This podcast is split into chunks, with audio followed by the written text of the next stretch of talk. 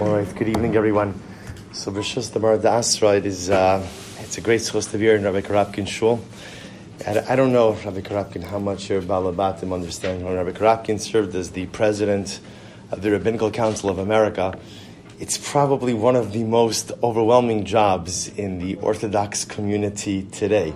I mean, of course, there's plenty of honor that comes along with it, right? Wonderful, kavod, everybody loves you and appreciates all of the efforts you put in. Occasionally, there are some complaints, but they're few and far between. And I, I was, I was privileged to see Rabbi Korobkin handle many, many difficult and complicated situations with incredible poise, incredible grace incredible and impeccable midos. The truth is, all of the ingredients necessary for a true manig Yisrael. So the Korobkin is an incredible schos to be in your kehila. I would say it's it's really a privilege to be here in this community. I want to thank my host, to thank Mel and Karen for hosting me, for uh, for bringing me, and it's so wonderful. I, I get to see the Ram Mishpacha on in, in Baltimore, and of course, it's uh, incredible schos to see the Ringos as well. Such. Uh, this mishpacha is one that is very, very close to my heart, and I feel like an extension of my own family.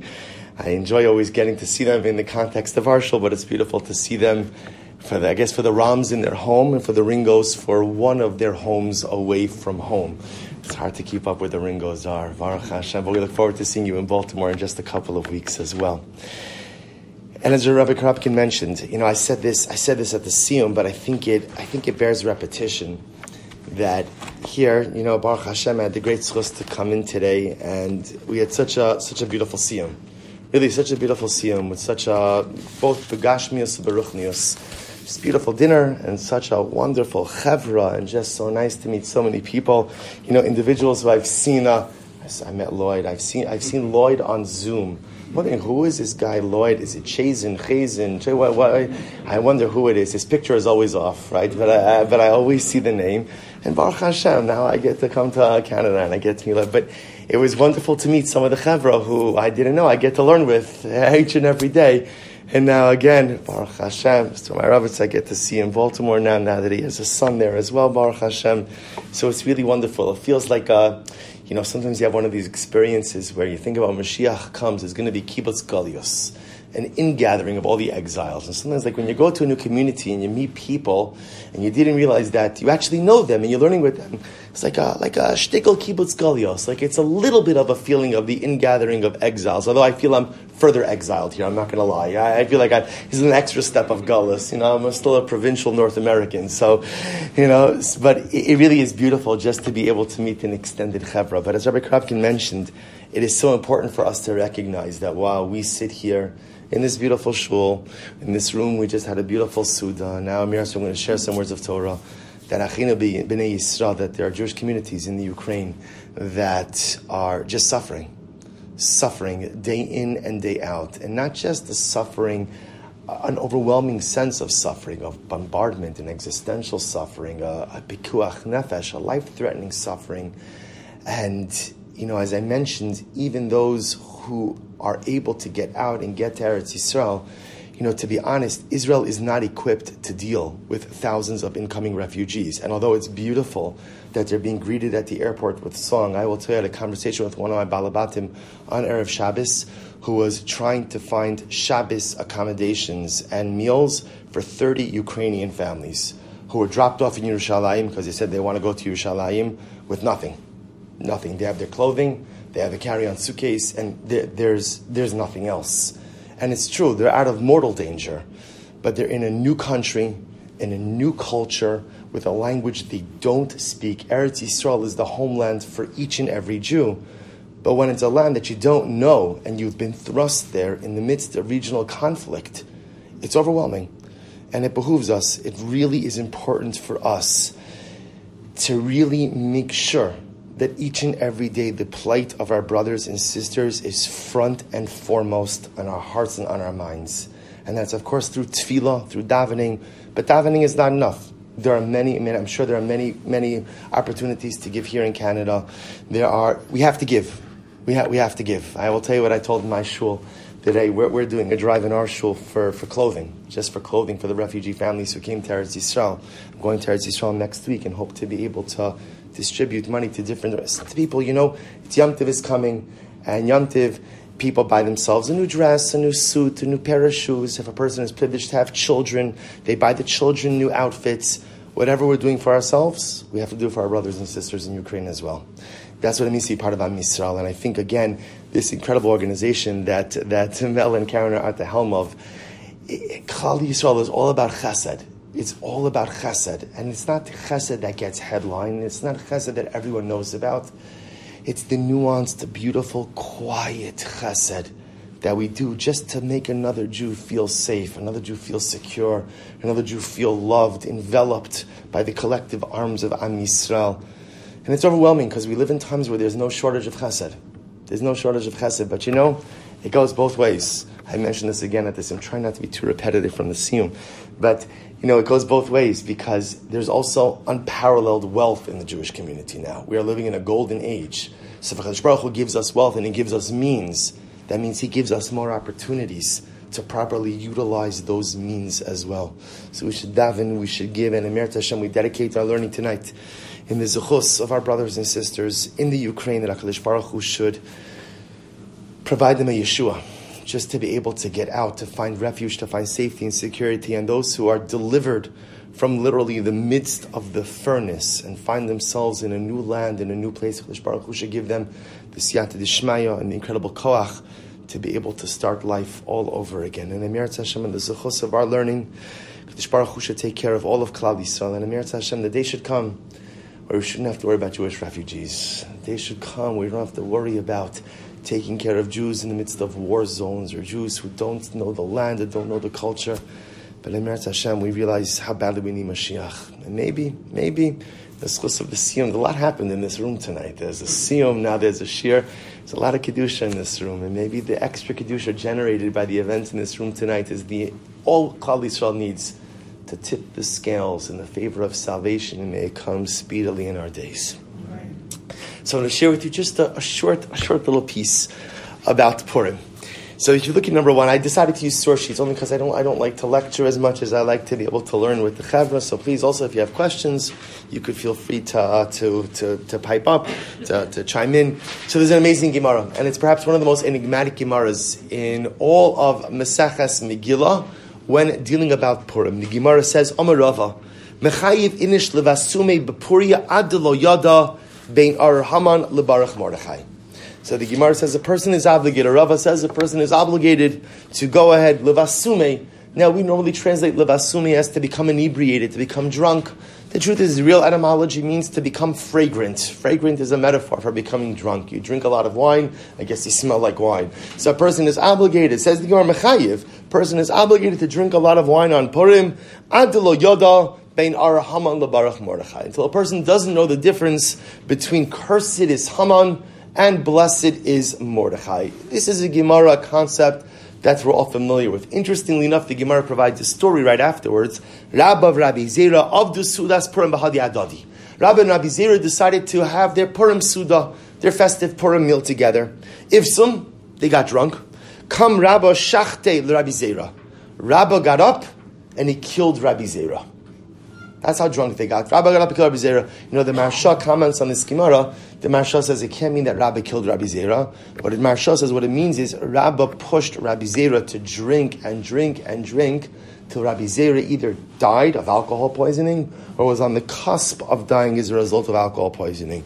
What happened? The next day, Rabbi realized what he did he davened for Rabbi Zera to be healed. A miracle occurred, and Rabbi Zera either was healed or brought back to life. Lashana Amr, listen to this story. The next year came along. So what happened? Rabbi said to Rabbi Zera, I have a great idea. So Rabbi says, Rabbi Zera, I have a great idea. Why don't we have Purim Seudah together? Rabbi probably didn't have a full recollection as to what had occurred the year before. Which Rabbi Zera says, thank you, but no thank you. Amr le shaita misrachish nisa. Miracles don't happen all of the time. So as I very much appreciate the invitation for the Purim Suda, I'm going to pass. So there's a lot of discussion in general about the halacha of drinking on Purim. So that you'll talk to your Rav about the halacha. So I'm not here to talk halacha, but rather here to talk a little bit of hashkafa. Because the truth is, this Gemara is troubling on a hashkafic level. And what the reason is troubling is because if I were to ask you to summarize all of Yiddishkeit in one word, what would it be? All of Yiddishkeit in one word. Distill it down to one word. What would it be? Simcha. That's always good. Menschlichkeit. All right, it's probably more than one word. Fine. Hey, emuna, good. I'm sorry. Ava, beautiful. Right. The truth is, really, all of Yiddishkeit comes down to one thing: moderation. It's all about moderation. It's what the Rambam calls the derech hamamutza, finding the middle path in life. Judaism does not believe in extremism. Now, of course, the challenge, of course, is who's extreme, who's a moderate, what's the middle path? Okay, but but bigadol, bigadol, and this is the beauty of Yiddishkeit. Like if somebody asks you, what's Judaism's view on gashmios, right? What's Judaism's view on materialism? What's the answer? Like most things, that somebody asks about Judaism. It depends. Right? That's always a safe answer, right? It depends. It depends, and that's the true answer, right? Is materialism good, bad? It all depends how you use it. Right? If materialism becomes the be all end all of your life, it's bad. But if materialism is used ultimately again to facilitate spiritual accomplishment, then it's incredible. Then it's incredible.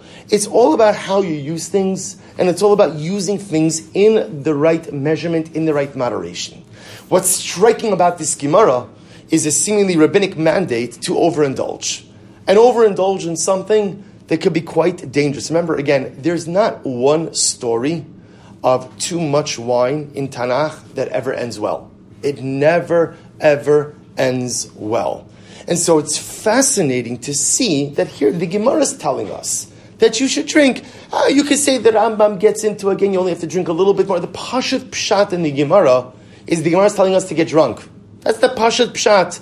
And it's so drunk, the Gemara says again, until you don't know the difference between Arur Haman, Cursedis Haman, and Baruch Mordechai. And I just want to tell you, again, this is not a Lamdish Ashir tonight, but all of the Rishonim and all the Achronim, they lose it over this Gemara. Because it sounds like you don't know the difference between Arur Haman and Baruch Mordechai. What does it sound like? You don't know the difference between what? Between what?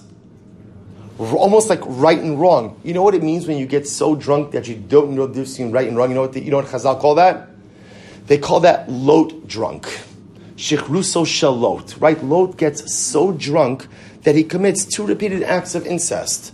Right? When you get so drunk that you don't even have a conception of to right and wrong. So what does this mean?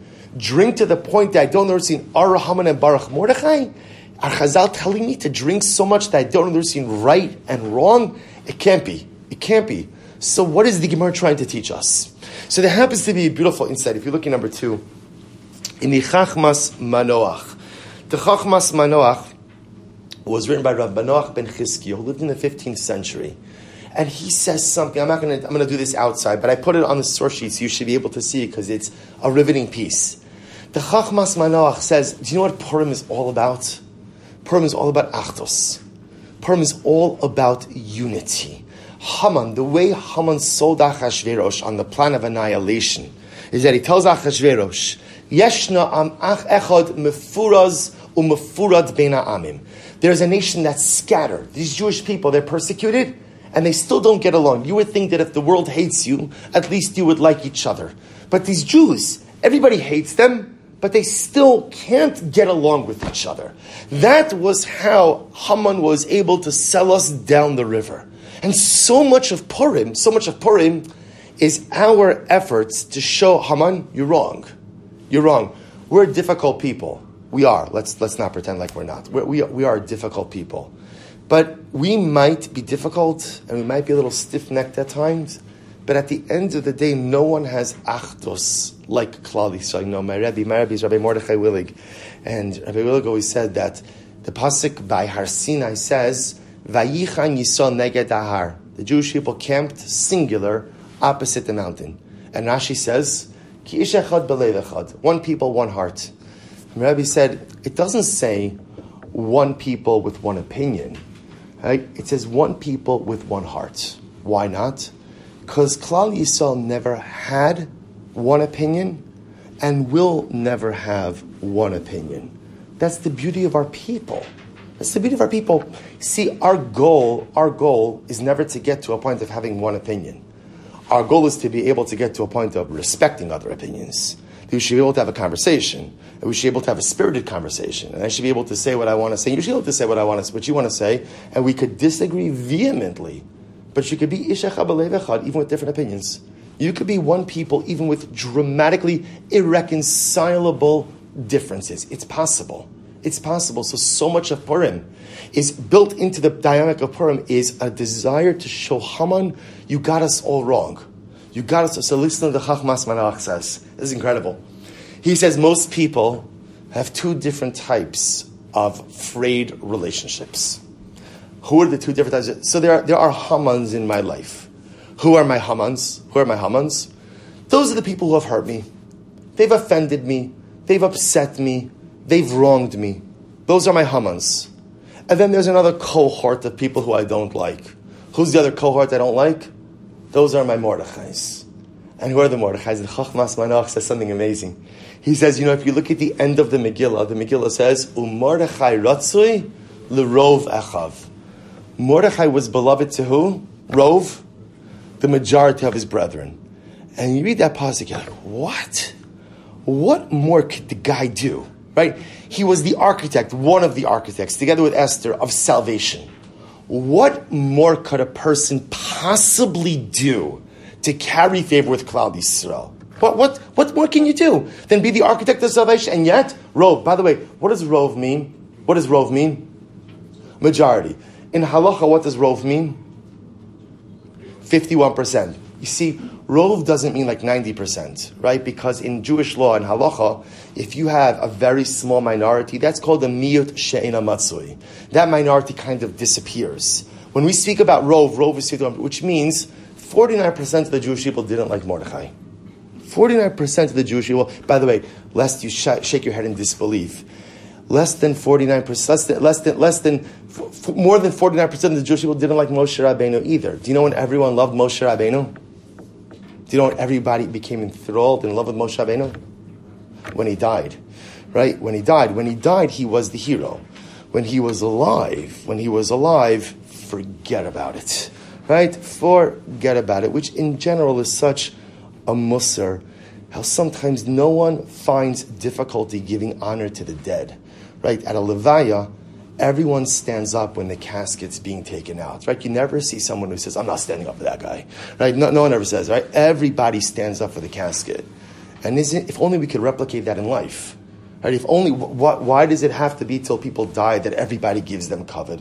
Why can't find a way to give each other? So the Chachmas Manoach says, there are Mordechais in life. So the sorry, Ibn Ezra says, so how could it be that Mordechai is the architect of salvation? How could it be that only 51% of the people like him? Ibn Ezra says it's very simple. People were jealous. People were jealous. Mordechai had glory. Mordechai had a position. Mordechai had money. Mordechai had influence. And what happens when you see people experience a meteoric rise?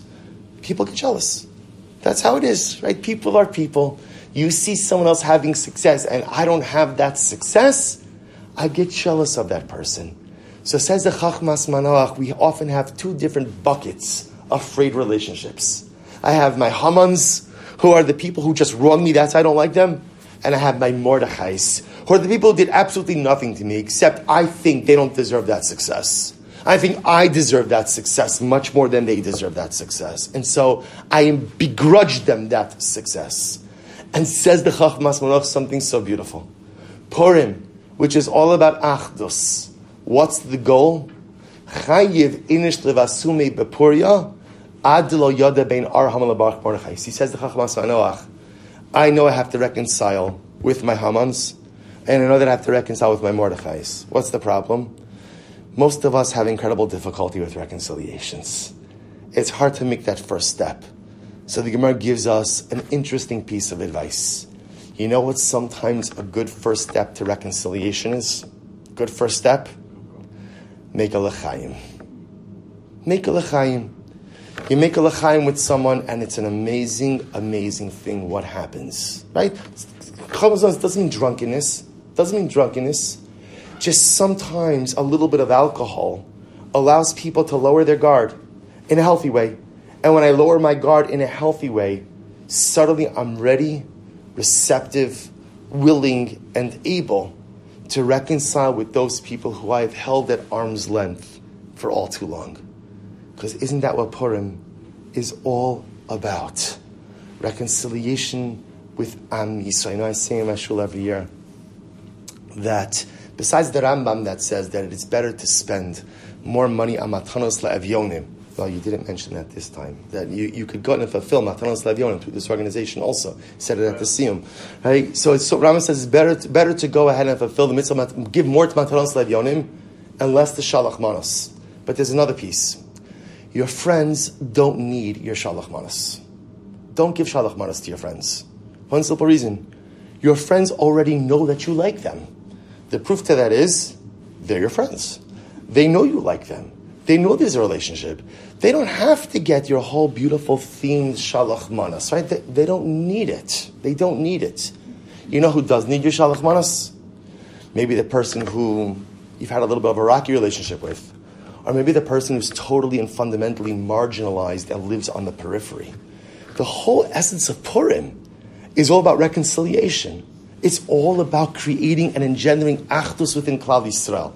And the Chachmas Manoach says that the Gemara is teaching us is you have to reconcile with your Hamans, you have to reconcile with your Mordechais, and if you need a little bit of alcohol, if you need a little bit of lachayim to take off your personalistic edge, so that you have the comfort to reconcile with someone else, go for it. That's alcohol well used. That's alcohol well purchased. If it engenders shalom in Klal Yisrael, that's the mitzvah of Purim.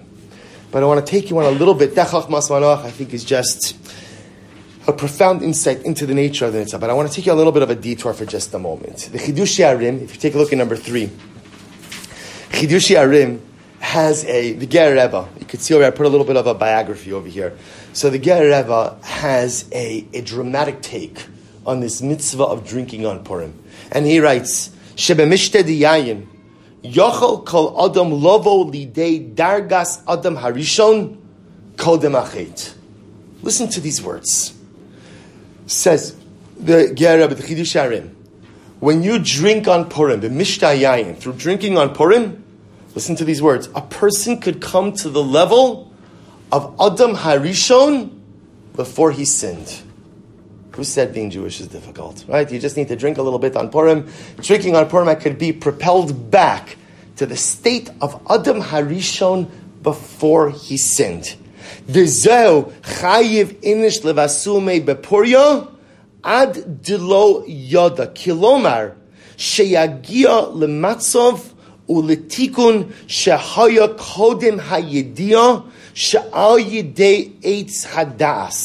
So we'll pause here for just a moment. What the Rebbe is making reference to is as follows. If you take a look at number four, so you know the story. Adam and Chava given one mitzvah, one simple mitzvah.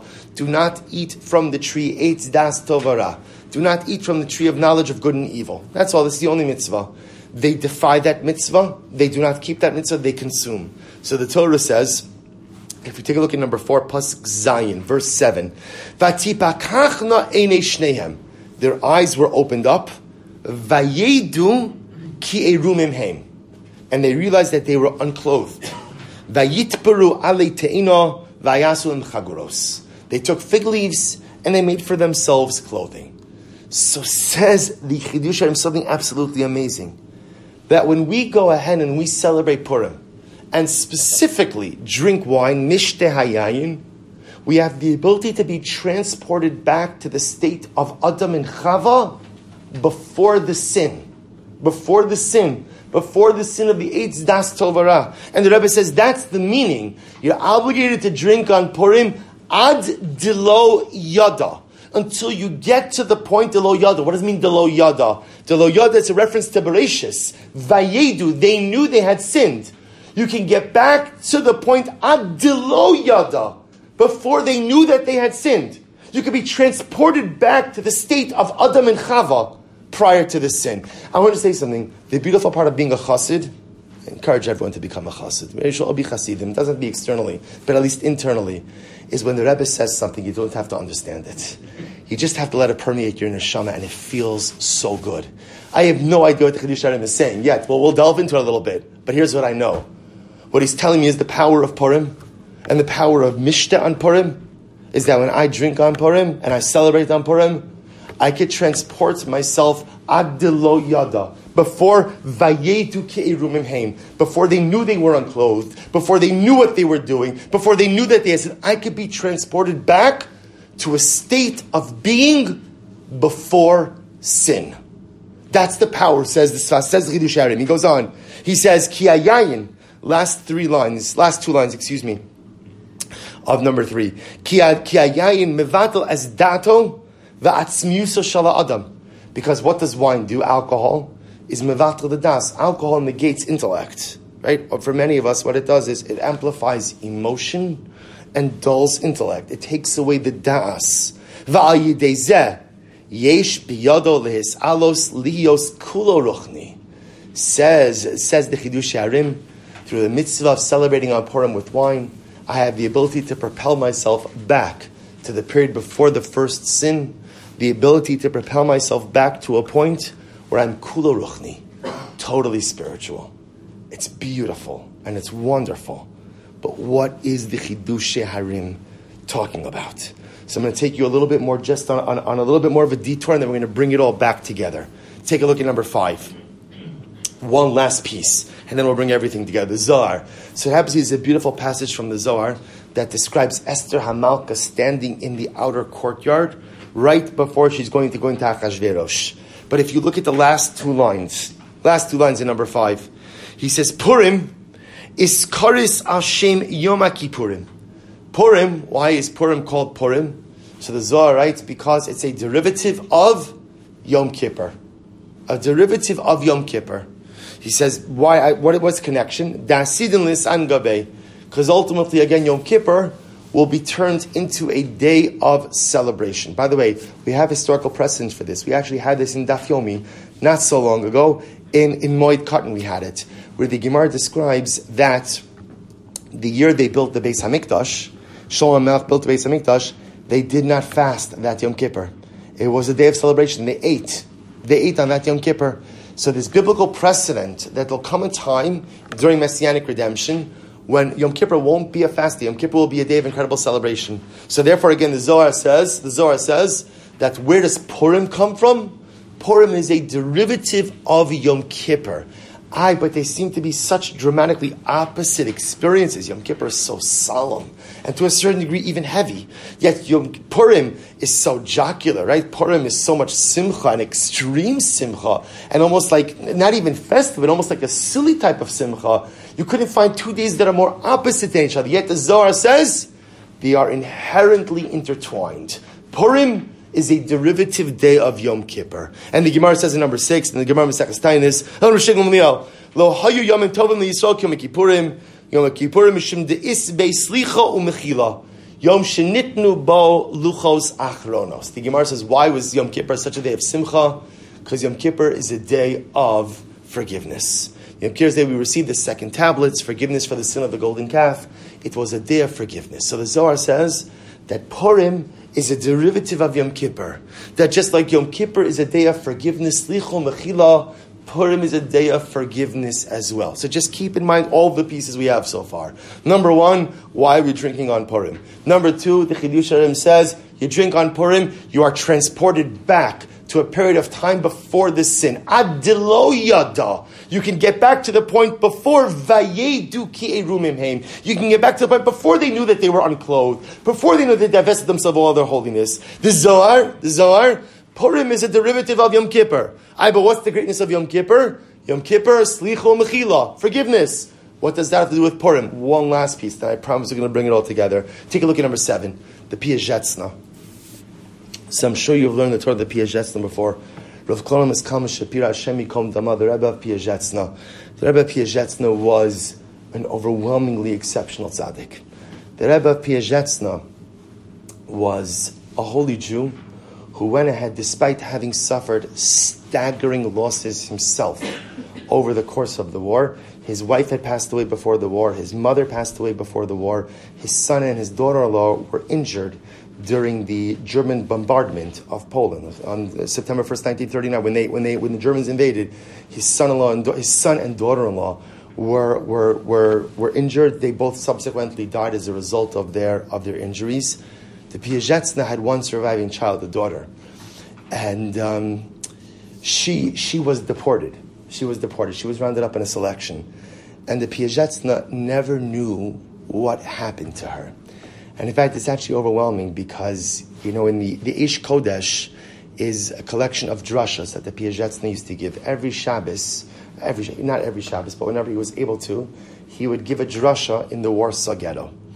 And these drushas were sometimes, you know, given in underground bunkers, sometimes in apartments, wherever the minyan was, wherever the meeting was taking place. And so there's a little bit of a historical debate if the Piazetzna wrote them down after Shabbos, or the Gabbai that wrote them down after Shabbos. I'm sure you're familiar with the story the drushas were hidden in a milk canister and buried in the rubble of the ghetto. And after the war, Piazetzna didn't survive. And, and in, the, in the introduction to the Eish Kodesh, he writes, he writes about his daughter. He writes about his daughter. And he writes about the day, he puts down the date that she was, that, that she was taken from him. And he, he writes so longingly, like a tefillah for her safety, a tefillah for her. And the Piazetzna didn't realize that even before he wrote those words, she had perished in Treblinka. The Piazetzna is, you know, it's like before scene we were talking about the Lubliner Rav. There are some people who their physical, they didn't leave behind physical progeny, but they left behind spiritual progeny. Because we learn the Torah and we're just uplifted. You, I, I, I always say whenever I speak to mechanchim, to educators, I, I always feel like the Eish Kodesh should be part of the curriculum of every yeshiva, every day school, every Beis Yaakov, because not only is it beautiful Torah, but it's, it's a lesson in Mesiras Nefesh. Right? You know, we speak about challenges in Yiddishkeit. We, we can't even begin to fathom what challenges really are, what real Mesiras Nefesh actually looks like. So the Piazetzna, so much we could do a whole share about the Pia. Maybe the next time Mo invites me back, we'll do on the Piazetzna. But for tonight, I'll just share with you something amazing. The Piazetzna is a piece on Purim. And he says in number seven something amazing. He says, Shekedushas Yom Kippurim, this is number seven. Dome Likedushas Sheyesh Bepurim. Kedush Sheyesh Bepurim. So the Piazetzna is picking up on this theme, this theme that starts in number five in the Zohar, that again, Purim is a derivative of Yom Kippur. It's a derivative day. And so says the Piazetzna, the Kedusha of Yom Kippur mirrors or is like the Kedusha of Purim. Venira, the Hishvu Adadi. The Piaget says they're really they're one and the same, which it, it's so dramatic to hear this. The Kedusha, Apartment Kedusha, one and the same. Keep, listen to what he writes. Ki biyom Kippurim, chayiv kol echad mi Yisrael lihis anos velatzum b'chol isa b'chol matzov. Verak im yavo lematzov shapikuach nefesh, yitnu lo le'echol kidei. Yom Kippur, Yom Kippur you have to fast. You have to fast. The only reason you're not, you don't have to fast in Yom Kippur is why? Is why? Pikuach nefesh, right? Or safek pikuach nefesh, right? If fasting is going to cause mortal danger or potential for mortal danger, you don't have to fast. So says the Piazetzna something absolutely amazing. A Yid, a Jew, has to have Mesiras Nefesh for Yom Kippur. You have to be willing to put everything on the line for Yom Kippur. Okay, if, if fasting is going to cause me to lose my, that I'm not obligated to do. But anything short of that, Yom Kippur requires an awesome amount of Mesiras Nefesh, self-sacrifice. And look what the Piazetzna writes. V'hachi nami chayiv adam limsar nafsho l'smoach biyom purim ad kidei Mesiras Nefesh. Says the Piazetzna. The same Mesiras Nefesh, self-sacrifice that you have to bring to Yom Kippur, you also have to bring for Purim. You also have to bring for Purim. V'lo ad bichlal Ach, kol sheina simcha goveles bipikuach nefesh hazeh. An incredible idea. So the Piazetzna says the Zohar links Yom Kippur and Purim, right? Purim is a derivative of Yom Kippur. The Piazetzna says the same way that I'm obligated to engage in Mesiras Nefesh, self-sacrifice, to fulfill fasting on Yom Kippur, I have to be willing to be Moser Nefesh to celebrate on Purim. Now, if we pause here just a moment, understand who the Piazetzna is saying this to. How do you think to the Jews in the Warsaw Ghetto, we have to celebrate on Purim? Right? No one of us has difficulty in Mesiras Nefesh and Yom Kippur because every day in the ghetto was Yom Kippur. Right? Every day was Rosh Hashanah, every day was Yom Kippur, every day was Tisha B'Av. But the Rebbe was telling them, by the way, the same Mesiras Nefesh you bring for Yom Kippur, you have to bring for Purim. The same self-sacrifice you would engage in order to fast, you have to engage in that same level of self-sacrifice in order to go ahead and celebrate. So I threw at you now a lot of information, and it seems to be all disparate, unconnected, but let's weave it all together. If we go back for just a moment, if you go back to just a moment, let's talk about Adam and Chava for just a second. Go back to number four. Now that you've seen all the information, let's weave it together. So remember again, Adam and Chava commit that chait, they commit that avera. They eat from the eight das tavara. What does the pasuk say? Again, once again, pasuk Zayin, number four, verse seven. Vatipakachna ene shnehem vayedu ki erumim hein. Now let's go out of order. Erumim, they were unclothed. So the truth is, the Svarim bring down that it wasn't just that they realized that physically they were unclothed, but they realized Arum doesn't just mean unclothed, naked, it means divested. They realized that they had one mitzvah. They had one mitzvah. God asked of them one thing. The Rebbe gives you an entire world, and He tells you, the world is yours, enjoy it, utilize it. I just have one request of you don't eat from one tree. That's all. They, they, they didn't comply, they violated. They were arum. They realized that they had divested themselves of their personalistic holiness. The word yada, the word yada, doesn't just simply mean to know something. No, there are many things I know, but yediyah represents knowing something on an intimate level. In fact, again, remember, the biblical word for marital intimacy is yada. Va'adam yada eschava ishto. Yediyah, to know, represents knowing something, connecting something on the deepest, most intimate level. You know what the pasuk is saying? Adam and Chava commit this avera. Vatipakachna inishtem. They open their eyes. Vayedu. They thought to themselves, "Erumim hein. We're done. We're done. We've, this is the end of the road. God gave us one thing to do. You know, we think about this and we're like, I can't believe they did this. Uh, I can't believe they did this. God gave them one little thing. And by the way, it's not even like it was a steak. Like it's a tree, right? You know what I'm saying? Like, like, like this, what, what's the Yetzer Hara? There's a whole bunch of other trees, right? Just eat some other fruit, right? W- one thing, one thing HaKadosh Baruch Hu told you to do and you couldn't comply.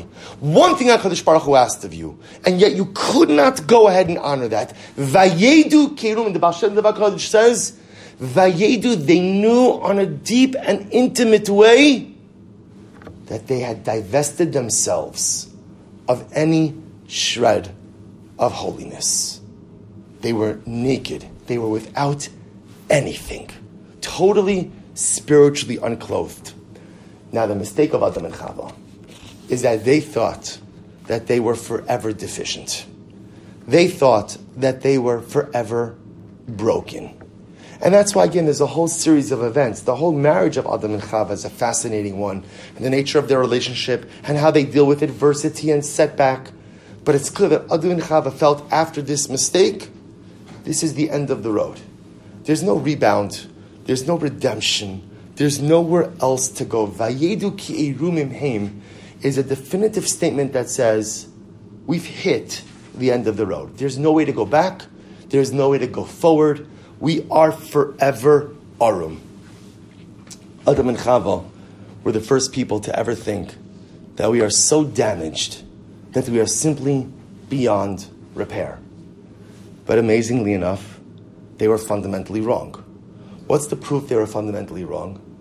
The proof that they were wrong is Yom Kippur. What's the whole essence of Yom Kippur?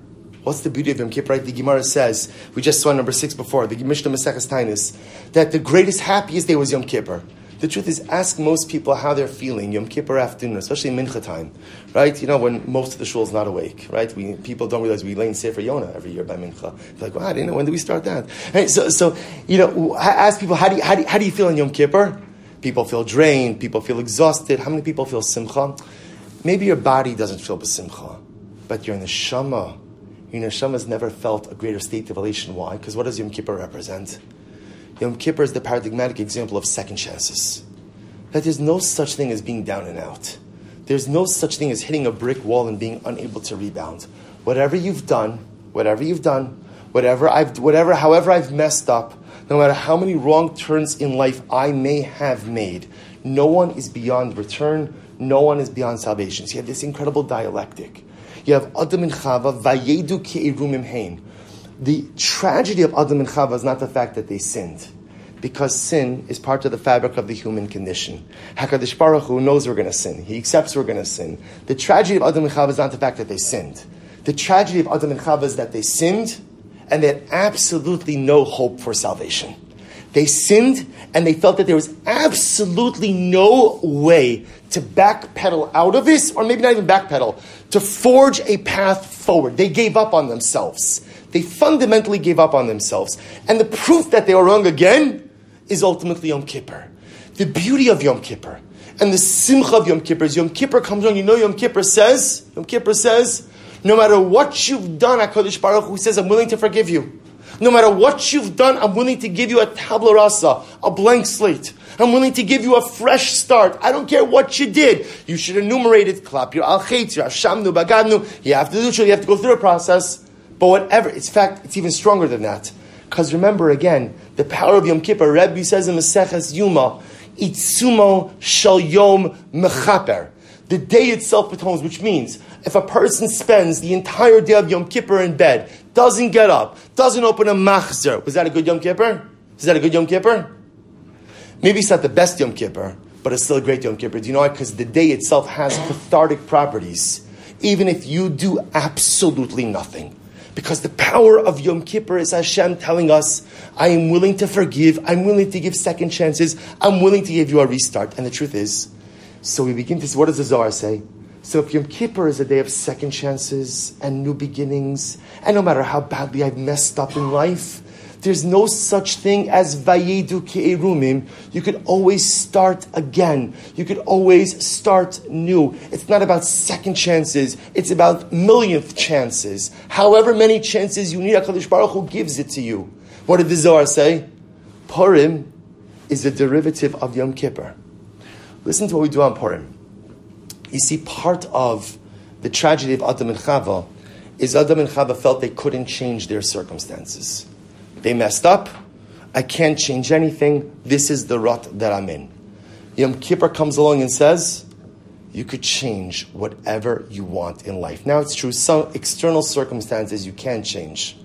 But when it comes to you, who you want to be, the personality you want to carve out, the identity you want to have for yourself, that is up to you and solely up to you. Purim is a derivative of Yom Kippur. And think about what do we do on Purim? We give Matanos Levionim. What is Matanos Levionim? Why? Think about this. What do we do on Matanos Levionim? Right? There's poverty in the world. There's poverty in the world. So there are two ways that you could look at poverty. Possibility number one is what do you do about it? What do you do about it? You bemoan it. Nebuch. Nebuch. It's so sad that there are poor people in the world. It's so sad that there are those who don't have. You could do that. You could krechts, right? You could let out a sigh, right? You could do that. Or, what else can you do? What else can you do? Be an agent of change. That's Matanos Levionim. Matanos Levionim says, there are circumstances that are broken in this world, but I could do something about it. I can do something. Mishloach manos. Like I said before, who should you give mishloach manos to? To the individuals with whom you have a frayed relationship. Because Mishloach Manos teaches us that if things are broken, you can fix it.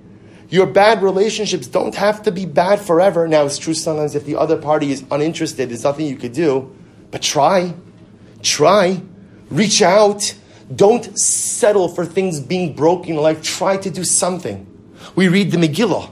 The Gemara says, Kriyasa Zohilula. The reading of the Megillah is Hallel. Hallel is the way we connect to HaKadosh Baruch Hu. Reading the Megillah is the way, is the vehicle of connection to God. Why do we read the Megillah? You know? Sometimes, let's be honest, we don't have a very passionate relationship with God. If we're honest with ourselves. This, I think, by the way, is one of the greatest contemporary challenges in the Jewish community. right? Remember, it's not about keeping Shabbos anymore, because the truth is you could pretty much do anything you want in this world. I have a woman in my shul who is in the president's cabinet, and she is a Shomeres Shabbos. You could do anything, be anything you want, and you could keep Shabbos, right? Parnasa, Baruch Hashem, we have unprecedented opportunities. But yet, what's amazing is we're so apathetic. We're so apathetic. And you know who it affects most? We see it in our children. We see it in our children. How could it be that there's so much apathy? How could it be that we take our Yiddishkeit for granted? How could it be that we're so quick to just let opportunities pass by? How could it be that we don't see there's so much beauty, spiritual beauty all around us and we don't grab it? When we read the Megillah, what we're saying is Baruch Hu. I want to reconnect. You know, I often say the problem we have with HaKadosh Baruch Hu is we often have this conversation with God. We don't explicitly articulate it, but it kind of goes a little bit like this. Kadosh Baruch Hu, I love you so much. I really, I love you so much. But I think we should see other people. You know, I, am not, I'm just not quite, I have commitment issues. So I love you. I want to be clear. I think you're great. It's not you, it's me. Right? But I'm just not ready. Like, you know, I want to kind of be over here, be over here, do this, do that. I love you. I want to be clear that I love you. But I'm just not, why can't we commit? Why can't we just be all in? All in to Tefillah B'tzibor, all in to Talmud Torah, all in to Chesed, all in to Tznius, and whatever that means for different people, different, all in for Shabbos. All, why? Why can't we just get all in? Why can't we just get all in and overcome our commitment phobias and our commitment issues? Again, each of us in our own level, where we're up to and what we're comfortable with beginning the Megillah is the opportunity for us to recommit to HaKadosh Baruch Hu, to say, I want to fix this apathetic relationship. So now I begin to understand the Zohar. Purim is a derivative of Yom Kippur. Yom Kippur is the day when I recognize that that which is broken doesn't have to remain broken, but that which is broken can be fixed no matter how broken it is, because Yom Kippur is the day of new beginnings. Purim is a derivative of Yom Kippur. And so what do I do on Purim? I'm going to give Matanos Levionim. When I see, you know, the Baal Shem HaKadosh says, if you see something that's broken in the world, do you know why Hashem allowed you to see that? Do you know why He wanted you to see it? Because He wants you to fix it. Because He wants you to fix it. There's nothing you see in this world that Hashem doesn't want you to see. So if you see something that is broken, the Rebbe Shalom wants you to see it so that you could fix it. So you see that there are people who are suffering from poverty, great. Matanos Lavionim. There are frayed relationships, Mishloach Manos. I'm not, I'm non-committal in my relationship with Hashem, Mikra Megillah. Purim, like the derivative of Yom Kippur. Yom Kippur, new beginnings, fix that which is broken. And Purim is the same exact dynamic. Fix that which is broken. But here's the challenge. The challenge is, that it's wonderful to hear it in a shiur, but often we don't believe it. You know, I've come to find this, and I don't know if Rabbi Korobkin has the same observations after he's a longer veteran in the Rabbanas than I am. But I find it astounding how many people walk through life and inside they feel broken and they don't think that they could ever really fix themselves. And they put on a good face right? Outwardly, they look together. Outwardly, they look confident, happy. But inward, shivrei kalim, broken utensils, not really believing that they have worth, not really believing that they matter, and believing that because of all of their life mistakes, I'm just never going to get it back on the rails. So we learn all of these things. Purim, Yom Kippur, three things on Purim. You can start again. But comes along the Gemara, and I'll take it full circle with this, I'll conclude. Comes along the Gemara and says, What's the obligation on Purim? Mechayiv inish livasume bapuria. You have to drink a little bit on Purim. However much you want to drink. Drink a little bit on Purim. Why? And, or, or for what purpose? Ad dilo yada. What's the goal? Like the Chidush said, the goal is to get dilo yada, before the state of Adam and Chava, before the state of the sin of Adam and Chava. But you have to get Adilo Yada bein Ar Haman lebarach Mordechai. You see, everyone believes that Mordechai has the ability to be righteous. But does anyone believe that a Haman has the ability to be righteous? Now, the Haman we refer to is not the Haman in the story, but the Haman that we refer to is often the way we feel about ourselves in the aftermath of profound life failure. Because sometimes I feel like a Haman. Sometimes I do things and I'm so profoundly disappointed in myself. I can't believe I did this. And I can't believe I was working so hard and doing so well. And I can't believe I let myself slip back into certain behaviors. I can't believe I allowed myself to say this, to do this, to act this. I just can't believe I did it. And so in my heart, in my heart, I feel like a Haman. And the danger of feeling like a Haman is we always assume, you know what happens to Haman at the end of the story. I don't want to ruin it for you at the end of Megillah, right? But it, it, it doesn't end well, right? Hamans don't have salvation. Hamans can't be redeemed. So if I'm a Haman, then there's no personalistic redemption for me as well. And comes along the Gemara and says, there could be nothing further from the truth. Nechayiv inish levasume bepuria ad delo yada bein ar Haman lebarach Mordechai. The obligation to drink on Purim is because sometimes what we need to do is dull the intellect just a little bit so that we could believe that whether I'm a Haman, or I should say, whether I'm a Mordechai or I'm a Haman, I could get to the state of Ad de lo Yada. I can get back to Gan Eden before the sin. I could restart. I could reboot. I could recalibrate. I can start again. And herein lies the profound beauty of Purim. You see, the, you know what the challenge of Purim is? Purim often doesn't afford us the opportunity for introspection, right? Because often it's such a chaotic day. There's so much going on that really does a person say, oh, you know what? I sat by myself for 30 minutes on and I thought about the meaning of life? But we have to carve out a little bit of time to be able to do that. Because the profundity of Purim is that ultimately Chazal telling us that if you just dull your intellect, and again, sometimes you have to think a little less and feel a little more. Now, again, that might be intellectually offensive to some, right? If you're Hasidically challenged, that'll be a little bit offensive, right? But it's the key to successful living. Don't think a little less, feel a little more. And that's the essence of Purim. Because if we allow ourselves just to feel, then we'll realize that, you know what, we've all made mistakes. And some of us have made some really big ones and some really significant ones. And many of us walk around life feeling like we're damaged goods. And no matter what I do in life, it's never going to be good. Right? I'm never going to be the person I want to be. I'm never going to cultivate the identity I truly want. I'm never going to accomplish the things on a ruchni level that I've always yearned and dreamed about. Because I'm damaged, I've made too many wrong turns, I've made too many bad decisions. And comes along Purim and says, There's nothing further than the truth.